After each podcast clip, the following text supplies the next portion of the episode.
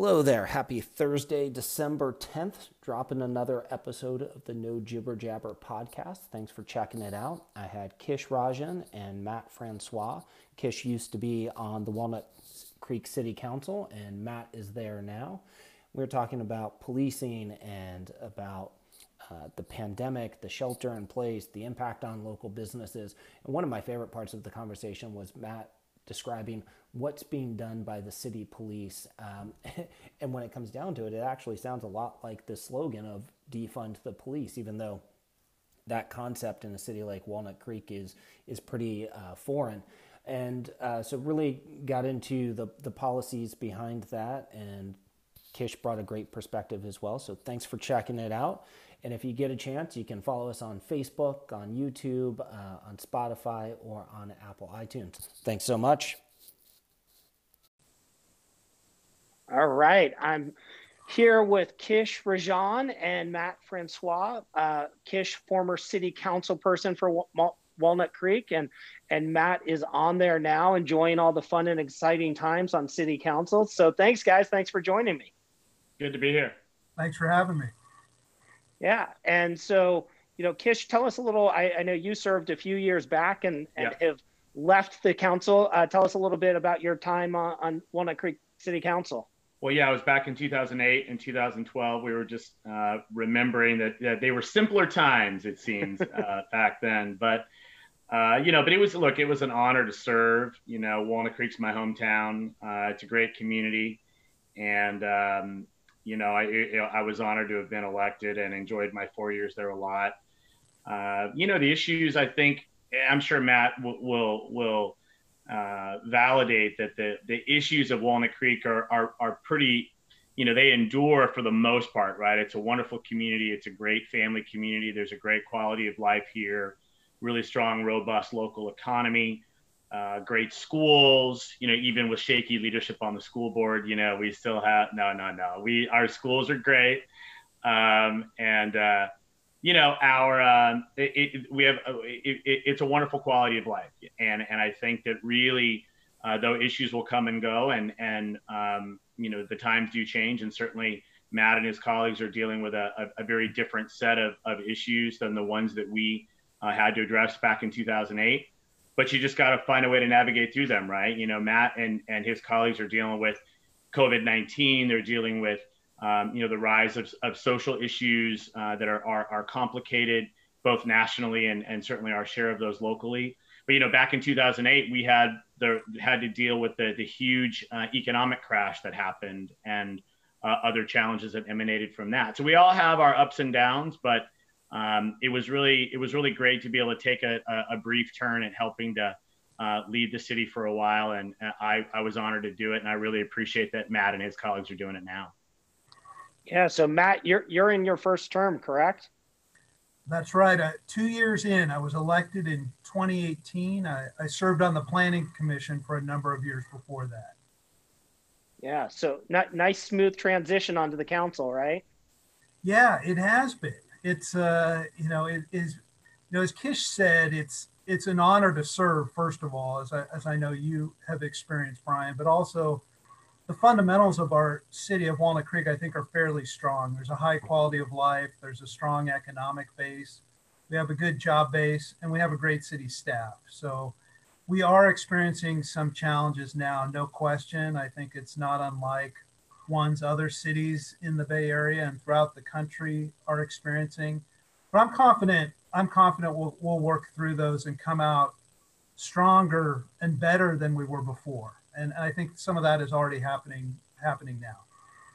Yeah, talk to us a little bit. Um, you know, Kish experienced it in oh eight, oh nine with the, the economy, but you know, this time, not only do you have that the housing recession that, that we had then, but this time it's so much more prevalent because now we have the lockdown. So businesses are, aren't open. Um, they're, or they're switching models that, you know, you can no longer dine indoor or outdoor right now in Walnut Creek. What impact is that having on, you know, the businesses that you're seeing, as well as what does that mean for city finances and, and from that city services? Yeah, it's had a huge impact, Brian. You know, Kish experienced it in two thousand eight to two thousand twelve with the Great Recession. What we experienced this year was similar but different in that we had a precipitous drop in revenues essentially overnight with, with business closures and loss of sales tax revenue. So we had to close a twenty-two million dollars gap between two budget years in the space of a number of months. And due to um, prudent leadership from Kish and my predecessor, other, other predecessors who had built up good reserves, we were able to work through those, those uh, deficits with, with minimal layoffs and minimal use of reserves. And, you know, most happily without having to go to the voters and ask for tax increases. So the city has been run well for a number of years, and we reap the benefits of that this year in particular. I'm concerned though about our local businesses, our restaurants and retailers, and we all are. And as a result, we implemented uh, what we call a rebound program, which is really a bunch of programs and initiatives to try to help our local businesses through any way we possibly can, through allowing, you know, outside dining in the public right-of-way and streets and parking spaces, allowing curbside pickup for retail businesses. Um, the council recently adopted a fee cap on the amount of fees that delivery, food delivery services can charge our local restaurants. And uh, so we're doing what we can, but I, I, my heart just breaks for some of our local businesses who are really suffering right now. And, and for the ones that were the restaurants and retail businesses that were tenants of the city and city-owned buildings like the Locust Garage, we've um, either waived rent or reduced rent. So we're trying to work with people as best we can to help them through this, this difficult time. Yeah. And, you know, one of the things I've struggled with, and Kish, I'd love to kind of hear your thoughts on this, is, you know, obviously here in California and, and Contra Costa, we've gone to another lockdown similar to what we had in, in the spring. And it, it's in response to, you know, rising numbers of infections, of hospitalizations, deaths. Um, we're seeing a higher uh, positivity rate on the testing as well. But I, I, I guess I struggle and, and think about this from a, a school perspective as well, is that, you know, does a, a broad shutdown, it, is it too broad? And are there ways that, you know, perhaps um, we would be thinking about that instead of, of more strategic around some of the, the activities that we really know to um, it, it seem to spread this virus more, more than others? And so just wondering if you have thoughts about that. I mean, or, it's a, um, it's a, from a public it's a policy tough, approach. Yeah, it's a tough question. I mean, you know, I, I think that Uh, when you look at, at this global pandemic and what the responses have been and what, what appear, if you look on the global stage, have been the most effective ways of addressing it, national mobilization around testing and contact tracing, technologies that are used to try to isolate the virus and or isolate, you know, instances, big pockets of infection and try to have, you know, more mobilize more resources. We haven't seen that kind of national policy uh, here in the United States. I think states individually have had to to, um, to do the best that they can with the, the capabilities they have locally. And I think what that has is that's cascaded down to local communities and local public health organizations, obviously getting direction from Sacramento, but doing our best to try to figure out, in the absence of being able to test and contact trace and really strategically identify where the pockets of infection are, what are the measures, the best measures we can put in place to try to slow the spread and, and not overwhelm our local healthcare capacity. And now, thankfully, with, a vac with vaccines apparently on the way, buy enough time to, to let those vaccines kick in. I, I've always un- understood that given the cards that we have, that has seemed like a logical and rational approach at the local level. However, when you get down to the nitty gritty, it's very difficult. And just like Matt has indicated about the concern for local businesses, I now, in this latest iteration of my career, helped to uh, lead a garbage and recycling company that helps process garbage and recyclables and organic material across about half of Contra Costa County. And our commercial base, that is our base of local businesses, is a huge component of that.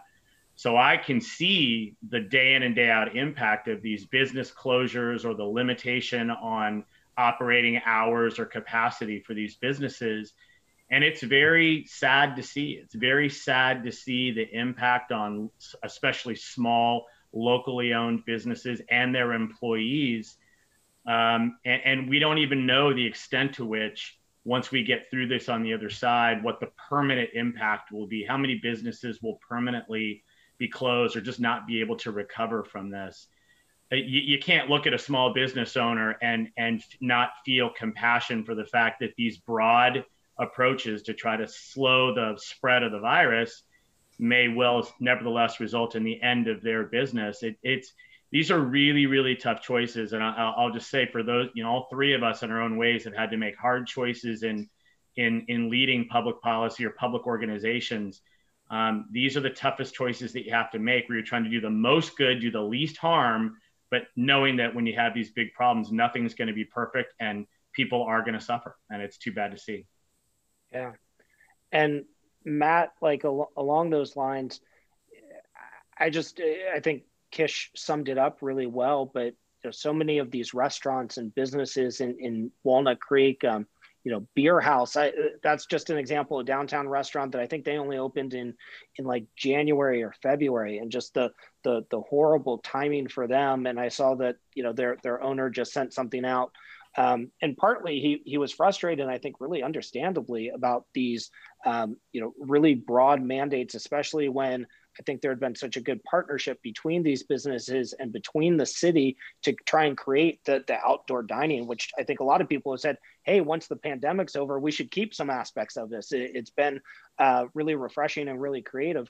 But you know, Matt, what's your sense of these businesses downtown, and, and how many, um, you know, as we go through the second shutdown, might not survive?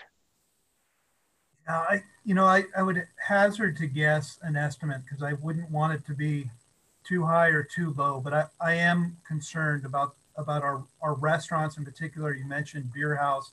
They had opened in, in November of last year. So talk about really bad timing, unfortunately. And they are a city tenant. So they are one that we were able to have some control as a landlord on the city side, and, and try to work with them on the rent, but you still need customers, and the, and the health, the impact of the health orders, I think, just had a little bit too draconian of an effect. I, what I'm seeing though, in, in terms of the restaurants and the retail, I'm seeing a lot of vacancies in the retail downtown, including in and around Broadway Plaza, and that concerns me. So from a city standpoint, we're trying to engage the services of a, a retail consultant that can come up with some strategies to advise us from a city standpoint to try to set the table and be a, an encouraging and welcoming place for retail to, to uh, situate. I think this, this particular issue in terms of, of retail and the challenges of retail have been around before the pandemic. Mm-hmm. And I think it, we're experiencing it to a heightened level because of the pandemic, but we were already, we had adopted an economic plan in late twenty eighteen that was really trying to shift our focus away from retail goods and services to try to create more of a experience-based, uh, you know, like a downtown Disney type environment where people want to go hang out. And so I, I think we we're st- we've laid the groundwork for that, and we've got some local developers that are wanting to implement projects like the Foundry, which is like a food hall, that one, hopefully post-pandemic, if we get those going again, I think those types of projects will help not only Broadway Plaza, but the, all all of downtown. And I just want to jump in and and, and commend uh, Matt and his colleagues and the city staff for thinking this way. Pre-pandemic, there's, there, there clearly was uh, w- a challenge that they were putting to themselves as city leaders to think innovatively about how Walnut Creek continues to build upon its successful downtown. Um, and I think experiential is, is the key word. You know, I think clearly, you know, we're blessed with uh, a, a wide variety of very attractive destinations from a retail perspective, but to think about how you use that and, and create a differentiated experience for visitors, both our residents and our visitors. And, you know, you mentioned the fact that the pandemic has, and the outdoor dining aspect, or, or businesses that were forced to serve outside, I think the city deserves a lot of credit for responding uh, quickly to create those types of outdoor spaces, utilizing uh, parking spaces and other, you know, legacy real estate to try to change and innovate how people can come and enjoy what Walnut Creek has to offer. Um, listen, there is some notion that this crisis will create opportunity. It will spur innovation and creativity in terms of how you deliver retail, dining, and other entertainment experiences. Uh, I think Walnut Creek has got to be uh, as well poised as any community uh, in the Bay Area to take advantage of that. And I think the city, it, it's clear, I'm sure they're, th they're talking about this and thinking about it. And, and I, the last thing I would say though, is I think the public, it's important for the public to understand the the the difficulty but the opportunity of thinking differently about things like parking, about things uh you know like how spaces are organized and and how we how we invite people in. So this is a good opportunity for the public to think what positive permanent changes changes and shifts can come from this so that we can continue to succeed into the future. Uh, it's a time of change, and I think people should um, should embrace that. Yeah. And in addition to the challenges business owners have with the pandemic, there's also been in Walnut Creek um, a level of social unrest that you know I've I've never seen during my time living here, um, around Breonna Taylor, George Floyd, and then here in Walnut Creek, uh, Miles Hall, who was a young man who had a, a mental health uh, emergency and um, ended up Uh, being fatally shot by Walnut Creek police officers. And so there, there's been a, um, multiple protests, and in some in instances, the protests um, have also, there's been looting and uh, things associated with that. And so for business owners, and, and we've seen it sometimes very strong police response, um, including you know, armored vehicles and Uh, a, a really strong response, and I, I believe tear gas. And then at other times, there's been a perception that while these businesses were being broken into, that the police were standing by and not actively engaged um, in arresting anyone. And so, Matt, I, I would start with you just in terms of, you know, kind of what what's your perspective on this? What's the balance? Where, where should the police be at? And what do you think they're going to do going forward? Yeah, there's there's a lot to unpack there, Brian. I think, you yep. know, starting with the tragic death of Miles Hall, who was a young African-American man who suffered from mental illness and tragically was killed in a, an encounter with the police in June of last year. And as a result of that tragedy, I'm, I'm encouraged that some positive steps are being made to try to ensure to the greatest extent possible that that encounter would not happen again. And, and along those lines, I think it, it boils down to who should be called when there's a mental health crisis. And if it involves a police component, what types of specialized training should the police have in order to, encounter, you know, if they're going to engage an encounter with a mentally ill person. And in terms of who, who should be called, the, the, our city staff has been working very proactively with county staff who takes care of generally mental health issues to try to engage in a regional program that would be a non-police response to adult suffering mental health crises. And so we've, we've gotten a lot of traction there. I'm encouraged by the level of progress that has been made. We've had really strong partnership with our two county supervisors, uh, Mitchoff and Anderson, who represent the Walnut Creek area, in getting this going forward, as well as with the county health department. So I'm encouraged that we'll see a, a, at least a pilot program in that regard, uh, operational by next year. And our city manager is also taking the lead and working with city managers of other cities in, in, in uh, adopt and getting this program off the ground. It's a regional approach. It's something that Walnut Creek alone can't do. It's not just a Walnut Creek issue. But I, I'm encouraged that that's happening.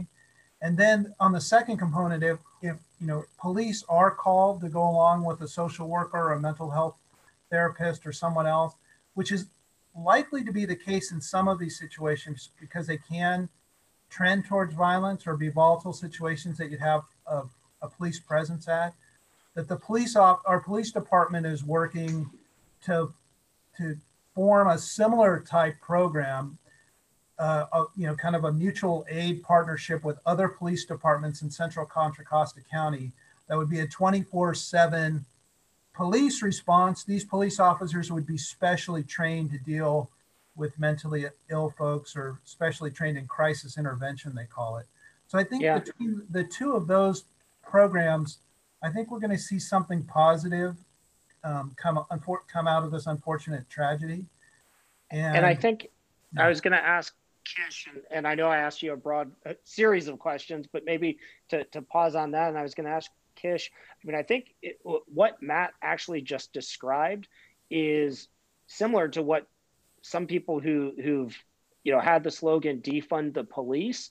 Yeah. What they what Matt actually described is what some of them are advocating for, even though I think that that slogan, that label, his um, you know, there's kind of a visceral reaction when people hear the phrase defund the police, that you sure. know there's thoughts of, you know, riot riots and anarchy and things like that. And Kish, kind of what what's your take on that?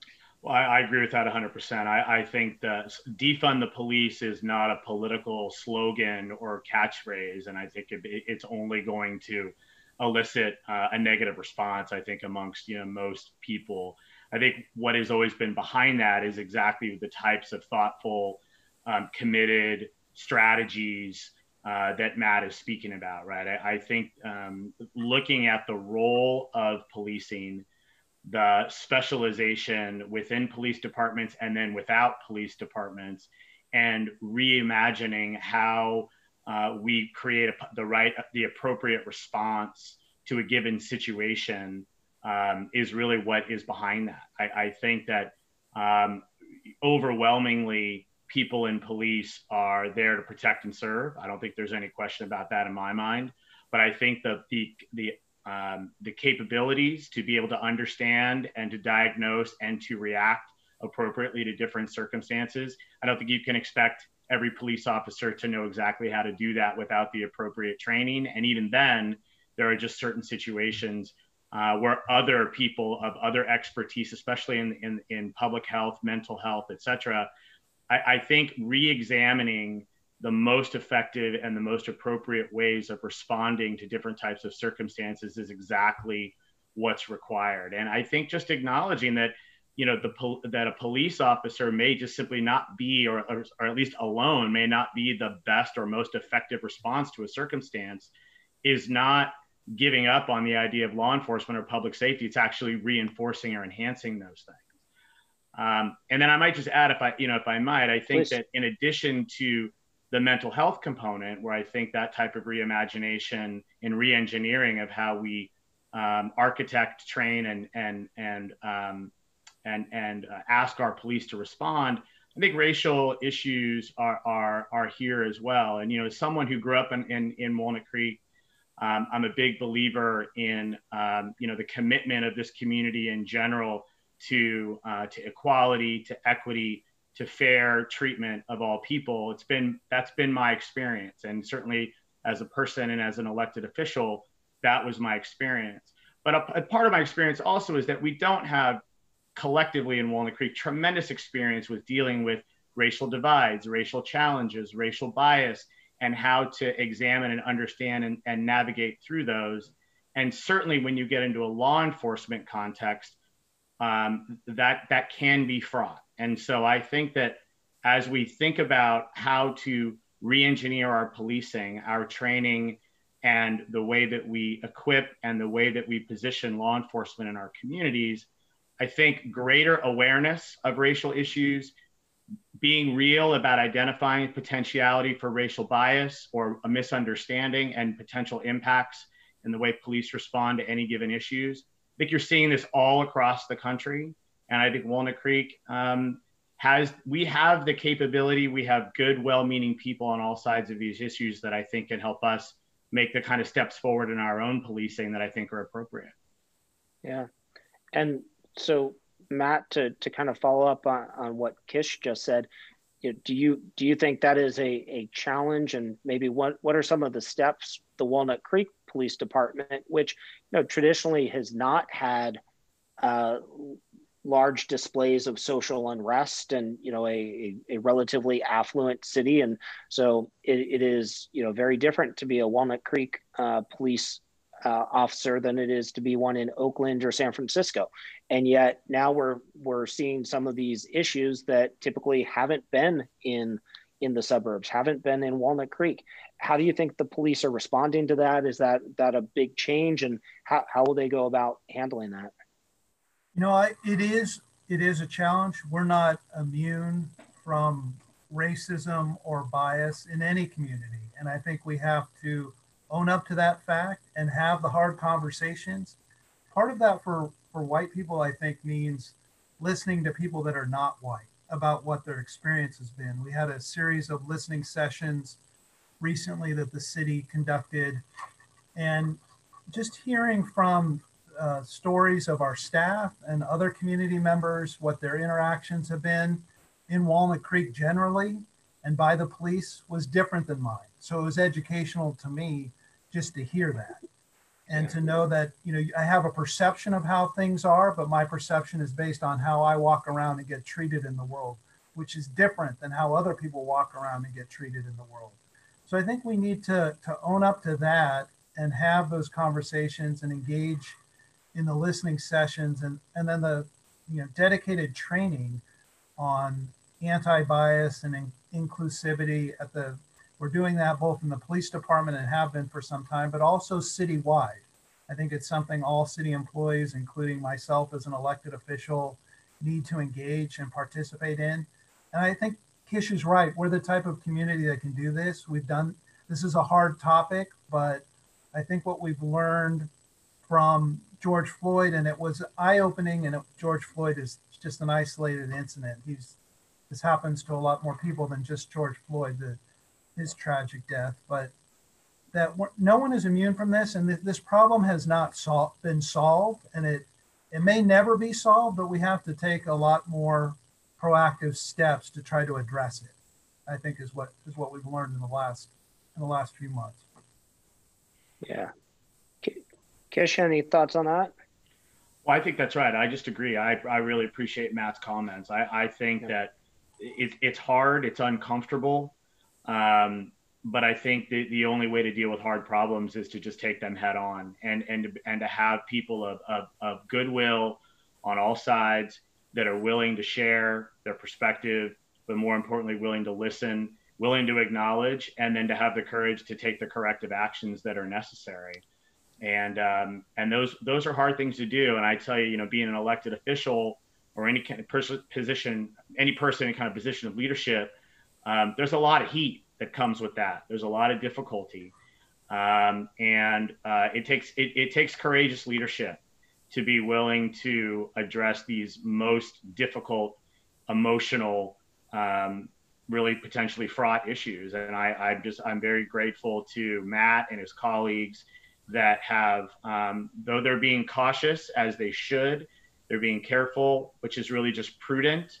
But at the end of the day, I think they're sincere about listening and reacting and, and helping to move the community forward. And I think that's, that's, that's, uh, that's what we can expect, should expect, but I think that's all we can expect is for uh, folks to, to, to do their best in difficult circumstances. And I, I have a lot of confidence in our city leadership that that's what they're doing. Yeah, I think, you know, Thank you, Kish. I, I just want to share too that, you know, our our police department is not resisting this issue. I our former police chief, Tom Chaplin, wrote a letter to the community after George Floyd's death. And it was really a beautiful letter, and how outraged he was by that senseless killing. And also letting people know that he stands one hundred percent with with them in terms of protesting that barbaric act. So I, I think that that, you know, the, the tone is set from the top, and that certainly was our former chief's perspective. And I have every confidence it will be our new chief's perspective. But um, I, I just want your viewers to, to know that, that the, the police yeah. is on board with this as well. And I would just, uh, and I'll just close this out really quickly, this topic out by saying that I think that, um, I think the public has a right to hold Matt and and this and City Hall accountable, and I don't and I think you hear Matt not shying away from that, and I think that's really at the end of the day what it's about. So I, and he, as Matt has said, we're really at the beginning of, of a process. I think it, it will take time, and, and, um, but as long as people of goodwill remain sincere about trying to move it forward, and, and leadership is open to that accountability, and then the public acknowledges that the leadership is engaged. So now for the public to engage constructively, I think that's what it'll take to make real change or real progress. Yeah, I think, uh, you know, for good looking white guys with great haircuts like Matt and myself, that there's a, there's a lot of listening that can go on right now. Because I, I think it's just the, the acknowledgement of, of privilege that we we may experience the world differently, and you know, to to to Matt's point, and what I think he's done a nice job of is, you know, to to listen, to to hear what other perspectives are, and understand where the blind spots are. Um, so I'll pivot to uh, you know, I, I just think a really interesting public policy aspect, which is the city of Walnut Creek um, had an effort not too long ago to cap delivery fees. Um, Uh, for things like DoorDash and Grubhub, and you know, it, it seemed to really negatively impact uh, DoorDash's I P O today. I think it was up like seventy percent. But I guess, Matt, I'd, I'd, I'd love your perspective on this, because I think, you know, it's certainly in line with this idea of, hey, let's support let's support our local businesses. They're already suffering. They're they're moving to a delivery model, and that is not especially lucrative for our local restaurants, and we want to protect them. But the flip side is, what does that mean from a competitive standpoint? And you know, public, uh, the city intervening um, in public markets, and does it possibly diminish competition? And just kind of wondering what what your thought process behind that issue was, and how you're thinking about it, and then, Kish, I think you've got a, a, a couple great perspectives and lenses to view that from. So Matt, can I start with you on that one? Yeah, that's, I appreciate the question, because that's kind of a sausage making one for me, where I started off, you know, strongly free market. The city shouldn't be in the business of regulating or capping fees. We should just let people do whatever they want. This is America. Yep. But I, but I came to the realization as well, in listening to our downtown merchants and restaurants in particular, that this is have these are these are drastic times, and drastic times need drastic measures. This is not going to be something that I think me or my colleagues are interested in regulating in the long term, or expanding government's reach into regulating the free market. But this in particular, the, these fees were somewhat out of hand. And what I learned as part of this process too, was that even if you go on a restaurant's website and you think you're ordering through their website, they're still paying a fee to a third a third party vendor to operate that software and that program. So, and, and these fees can add up to twenty-five, thirty percent of the bill. And the, the restaurant is incurring that cost in addition to the cost that the customer is incurring. So, you know, balancing all that, I came to the conclusion that this was the right thing to do at this time. And we had some feedback from some of our local restaurants that it wasn't being implemented by some of the third-party delivery services the way we had, had adopted it. So that got correctly, that got corrected very quickly through the combination of our restaurants and staff and the third-party businesses um, understanding the law. So I, I think it was the right thing to do, especially given the times. Yep. Kish, what are your thoughts? Well, I, I you know, again, I, I can, having been in those types of roles, I, I probably would have gone through the same process that Matt went through. I'm sure my initial reaction would have been, I don't know, let's let the free market work. Um, but when you go through the, and you, and you ultimately balance, and that really is the key word, you balance all the different considerations, you ultimately make the best judgment that you can. I am a huge uh, fan of, and, and professionally uh, at times in my career have been an advocate for um, these innovative business models, rideshare, uh, food delivery, product delivery, uh, et cetera. I'm, I'm a huge proponent of innovation and technology and the advancement of these new models.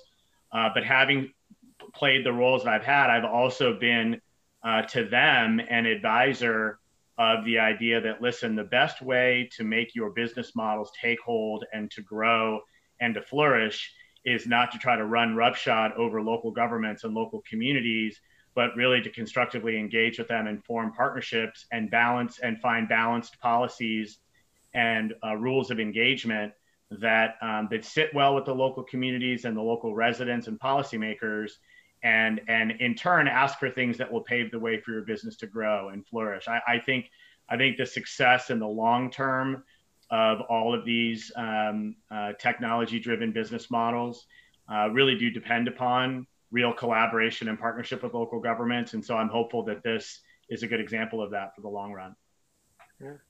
Uh, so keeping with the hopeful theme, you guys have been so generous to spend some time with me, and I'll I'll ask you a last question, which is, you know, just for you, coming twenty twenty-one is uh, coming up quickly. What what are some of the things? What what's what's giving you some optimism? What what are you hopeful about? As we uh, you know, just because I think there's been so so many depressing things, um, you know, starting with Cal football, and then uh, you know, oh, yeah, I was hopeful until you went there, man.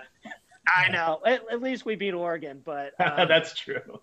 Uh, um, well, I'll start. I'll start. And I'll give Matt the last word here, and and, and I'll say I, I I really am obviously very hopeful um, that the vaccines are going to take hold, that the delivery systems, you know, that we as a community, a country, will rally and get the vaccines out. Uh, people will take them so that we can uh, just get to the point where we get, you know, this doggone virus behind us, get kids back Uh, in the classroom, get businesses up and running, um, and, and look out for our, the health of our citizenry generally. So I'm obviously very hopeful about that. And, and I think that it, when that happens, um, there's going to be so much pent-up demand and energy for people to go out and, and thrive um, in, in whatever their endeavors are, that I think we're just going to see a, a positive explosion of energy and enthusiasm and innovation and creativity. And um, and I do think that this crisis that we've gone through will have created opportunities. I think right now people all over the country and here locally are coming up with great ideas, better ways of doing things, um, cool concepts, cool technologies, cool businesses that are, are just gonna are just gonna burst onto the marketplace. So I think this has been a really tough time, but I think that we're gonna come through it uh, better and stronger because we're gonna have learned from this and be inspired to create and innovate new ways of, of improving our communities. And I, I really do think here in Walnut Creek that you were gonna see that. Yeah. Matt, how about you? Yeah, I, I share Kish's view wholeheartedly. I'm hopeful about the vaccine. I'm, I'm you know, I think we that uh, these pharmaceutical companies have made a lot of progress, and it looks like I'm hopeful that we'll, we'll all be vaccinated in relatively short order, and that life as we used to know it will go back to normal, but it won't be entirely normal because we experienced something this last year. But I think there are a lot of opportunities for us to grow and learn from. I think the racial and social inequities that still persist in our society is one of them. Um, so Mayor Kevin Wilk and I are co-chairing a diversity an inclusion task force that will will start recruiting for members pretty shortly here. I'm excited about engaging in that work and continuing uh, those good efforts. I think we have a lot to do in terms of, there's a lot to be hopeful for in terms of our local economy, the strength of which is evident by the you know, downtown Walnut Creek and how successful it's been for the past fifty plus years. I'm confident that we'll get back and be thriving again there. And then we've got some work to do on our infrastructure. Uh, we've got a swim center that needs to be rebuilt, and I'd like to see some of uh, those uh, athletic fields and Heather Farm and elsewhere maybe be converted to turf so that we can have more use by all of our sports programs. So there's a lot to be hopeful for. There's a lot great about Walnut Creek that will continue to be great, and is, it continues to give me cause for optimism. And uh, I think it obviously next year is going to be a better year than this year, but uh, we it, this year was a learning year, and I think there, there's something to be said for that too. Yeah. Well, I, I'm super optimistic knowing that we've got people like the two of you in the public and, and private sector uh, for your contributions. I really appreciate one everything that that both of you are doing um, here in Walnut Creek and on a broader scale, um, and and two, thank you both so much for taking a little time and chat with me. I really appreciate it. Well, Brian, thank you for your ongoing uh, leadership of our local schools. Uh, I, it's a it's a big contribution that you make uh, all the time. So I'd, I, I'd be remiss if I didn't say that uh, for the work that you do. And Matt, thank you for your service as well. I, uh, I appreciate all that's happening at City Hall. Thank you too, both. I appreciate the partnerships with you, Kish, and with you, Brian, and the local school district. And and let's keep keep keep things going and keep it positive and uh, and see what we can, we can accomplish next year. Sounds like a plan. And and on uh, the second part of our podcast in the future, I'll, I'll make Kish tell the story of how he is the one who uh, roped me into running for school board uh, for the first time. So well, Matt, that'll sound uh, familiar, right? Yes, yeah, yeah. I remember a conversation like that. And now I'm just relaxing while you guys are doing the hard work. That's good. with with that, thank you, gentlemen. I really appreciate it. All right, go Bears. Go Bears.